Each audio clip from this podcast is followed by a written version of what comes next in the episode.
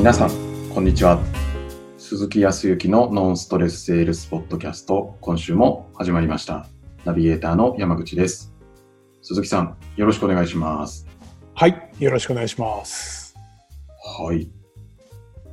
ようやく、ね、はいえっ、と、まあちょっと前に、全国的に、はい。まあ、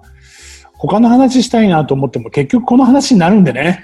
まあ、あえて、そう、なんか、反らしてでもなんかちょっとなと思ったんで、あれですけど。はい。まあ、その、5月の、おーと、まあ、最終にようやく、まあね、月末を待たずに解除になり、全国的に、まあ、徐々に、こう、体制をね、うん、まあ、戻していきましょうということで動いていますが、はい。皆さんはどういうふうに、今、まあ、少しずつもう動き始めてらっしゃる方もいると思いますけどね。はい。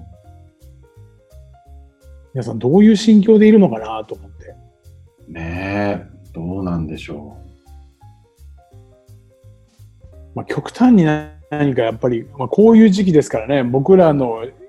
業界とか、何しろ周りの人も、まあ、よく言うのは、えーピンチこそチャンスだみたいな。う。はい。結構そういう何かツイッターとかフェイスブックとかの投稿をよく目目にしましたね。やっぱポジティブな答えをこうね、勇気づけるようなはい。お話をしましたけど。皆さんはどういうふうに思ってるんですかね？ねえ、どう思ってるんでしょうね。まあ時にはメディアの場合に関してはテレビとかだと、どちらかというとピンチをチャンスに変えましょうって言ってることもあったけど、比較的ネガティブ要因をどんどん言言ってくんでね。うん。こればっかり見てるとちょっとなんか本当に気がめいるな、みたいな。はい。そんなような状況に皆さんもなっていたら、ちょっとね、ちょっとこう沈んでるところがあると思いますが、はい。ちなみにこう山口さん自体はどうですか？こうど、どんな今、心境というか。心境。うーん、なんでしょうね。まあ私結構職業柄いろんな起業家の方を見ていて、はい、はい。やっぱりこういう時期にすごいピンチに陥る人もいれば、逆にめちゃめちゃ売り上げ伸びましたっていう人も実ははい。いて、なんかその違いは何なんだろうっていうのを結構見ながら、あの、自分のビジネスをまた考え直したりとか、おー、はい、したりしてますね。素晴らしいですね。いやー、ねえ、何が起こるかわからない世の中なので、怖いなと思いながら。そうですよね。はあ改めて考え、考えさせられたというか考えたっていう感じですか？い。うーん、そうですね。まあ、おそうですね。まあ、そういう方も、はい、僕もじっくりとこれからのことをちょっとやっぱり考えなきゃいけないな。はい。で、今までなんかこう、想定できるような側面ではなかったから、はい。こういうことも出てくるんだとなれば、じゃあ今後それを想定してどういうふうにまあ、方向性を変えるのか、骨組みをか、まあ、方向性は変わらないにしても何か組み立て方とか、えっ、と、その、お速度を速めるとか遅めるとか、はい。そういうようなところを考える時期っていう方はやっぱりいらっしゃいますよね。うーん。うん。でももうちゃんとそこら辺を考えてらっしゃるのがすごいなっていうふうに思ったりはしますね。いやいや、もう、うちなんてすぐ、あの、ちっちゃい会社なんで、ちょっと止まるともうすぐ倒れちゃうんで。いやいやそんなことはないと思いますよ。うん僕なんかもう本当に、それこそ、あの、ため息つ疲れたら、そのまま飛んできそうな感じで、あらみたいな、飛ばされちゃうみたいな感じですけど。まあでも皆さん、こう少なからずともやっぱり多少なりともやっぱ不安とか、そういうものは逆に感じていいとは思うんですよね。はい。だからこそそ、それ、そその不安をこう脱するためにどうしたらいいか、それがバネになって逆にね、はい。あ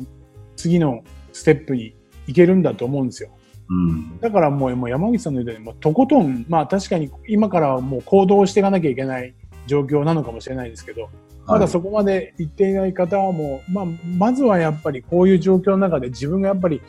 どうしていくかもう少しやっぱりこう、いろいろ考えてみる。うん。うん。やっぱり営業職の方だったら実際どういうように今後営業していったらいいのかとか、はい。はい。それをもう少し、まあ自分だけでは難しければ、やっぱり周りの方とかね。で、やっぱり自分の考え方をこう、意見を言いながら、当然のことは聞きながら言いながら、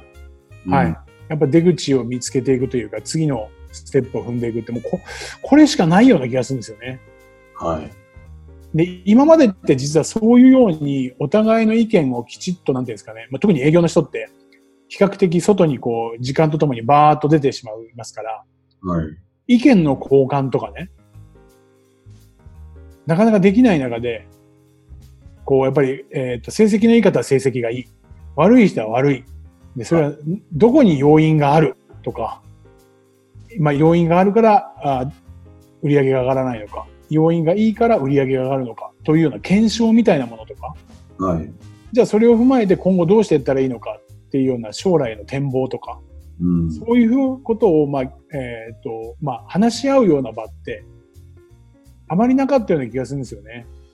まあそうですね。日々忙しいですもんね。そう。それで一応会議とかミーティングっていうのは週1とか、あーまあ、時には毎日なんて会社さんもあるかもしれないけど、はい。そこでするミーティングとかっていうのは、どちらかというと、売上の推移、数字の報告。はい。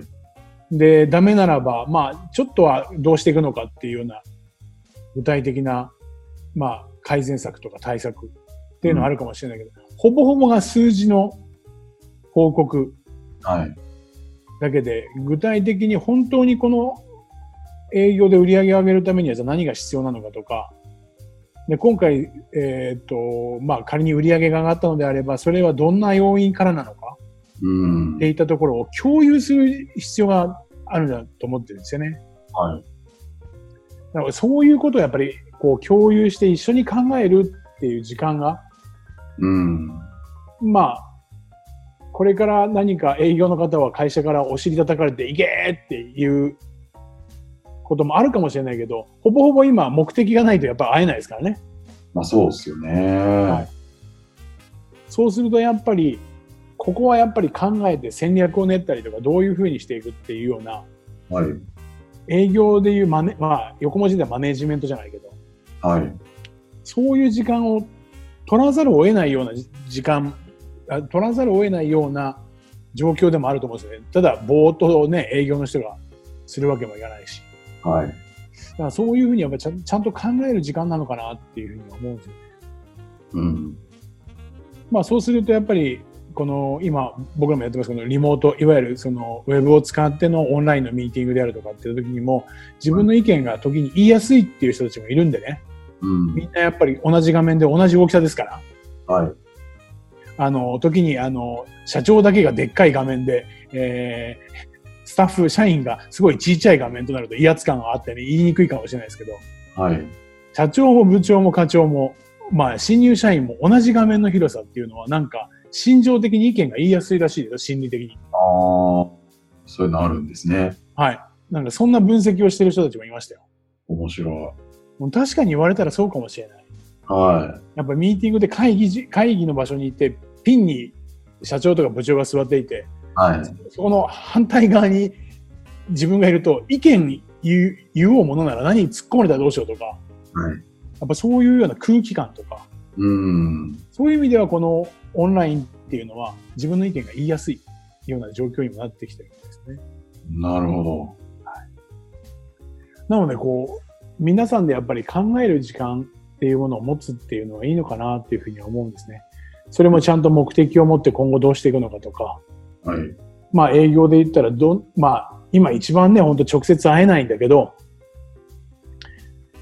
今後目的を持ってそのアポイントを取って会うためには、どのようにしていったらその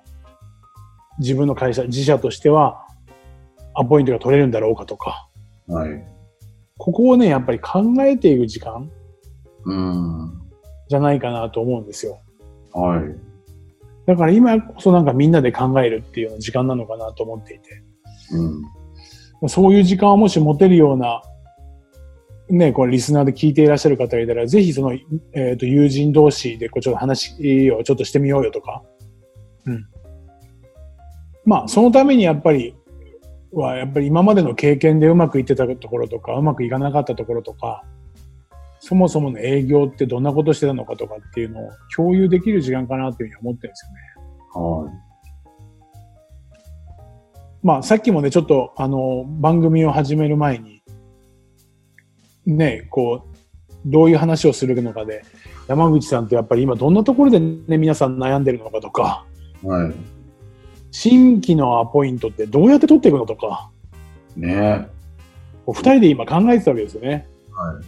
い。で、失礼ながらですけど、僕もこういう仕事をしていて何かやっぱり皆さんにアドバイスであるとか、何か答えみたいなものをこの番組でお出しをできればというふうに思って、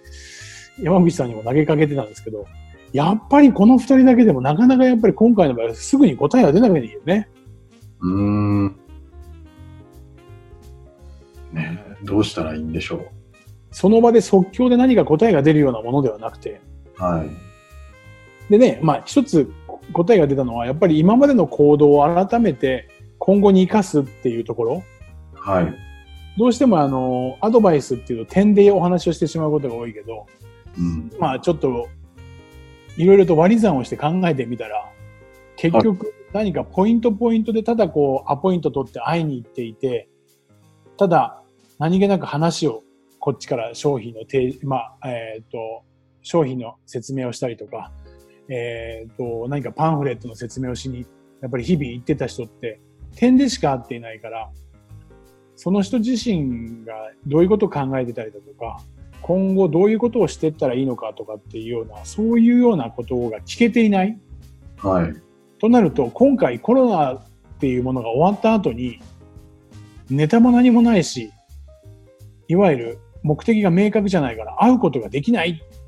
っていうようになっちゃって、致し方ないよねって話だったですね、ちょっとね。うん。まあ、その中で、じゃあ実際に今までの行動がどうであったら今後生かさ、まあ、今までの行動を、まあ、踏まえて今後どうしていったらいいのかって言ったら、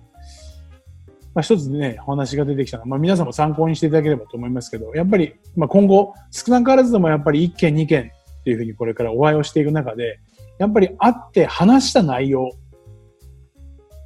はい。で、まあ、内容としてこっちが話した内容ではなくて、相手が話した内容ね。うん。で、それは何かっていうと、おその人自身が、そのやっぱり、えー会社を立ち上げたきっかけなのか、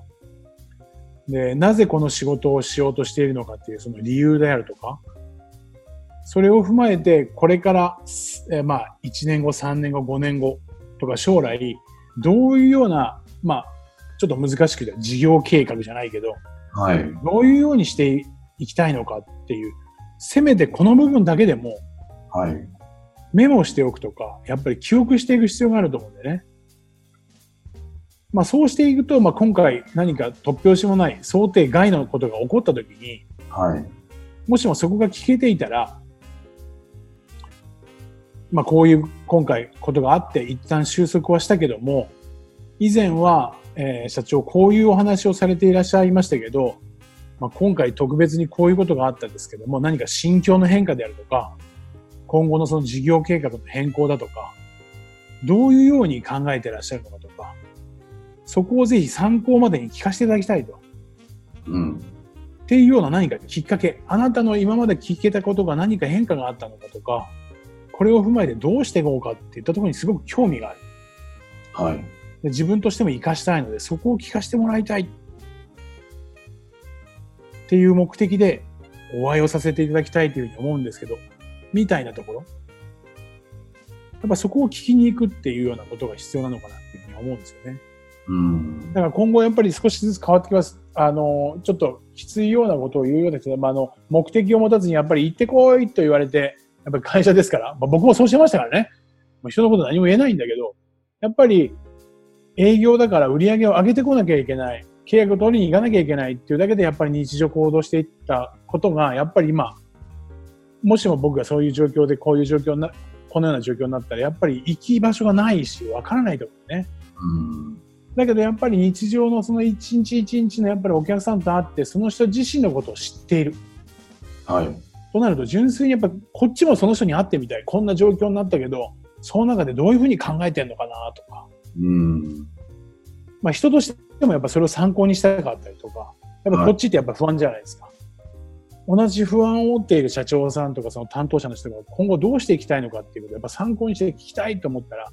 やっぱりこっちも真相を逆に会いたいと思って聞きたいと思うんですよね。はい。そういう思いも伝わっていくんじゃないかなという。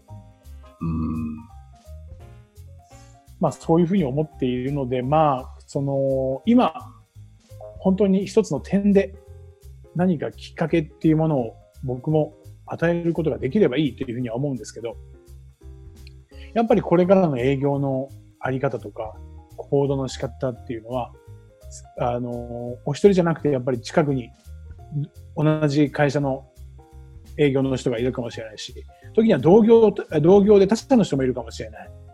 もうせっかくですから、もうそういう方たちと一旦会って、今後どうしようとししているのかっていうことを聞いたりはい。で、当然のことながらお客様をお持ちでいらっしゃる方、もうすでに顧客とかがいらっしゃるのであれば、そういう話を聞きに行く。それでやっぱり自分自身を高めるっていうようなことをこうしてみたらいいんじゃないかなと思うんですよね。まあちょっとだからやっぱりもう少しいろいろと今後の方向性とか、どのように営業していったらいいかって、今本当に真剣に考えるべきだと思います。うん。まあ本当に今、山口さんに最初に山口さんが言って、そう、何か改めてちょっと考えるっていう時期だって言ったところ、まさにその通りだっていうふうに思ったので、まあ、ちょっとそんなお話をしましたけども、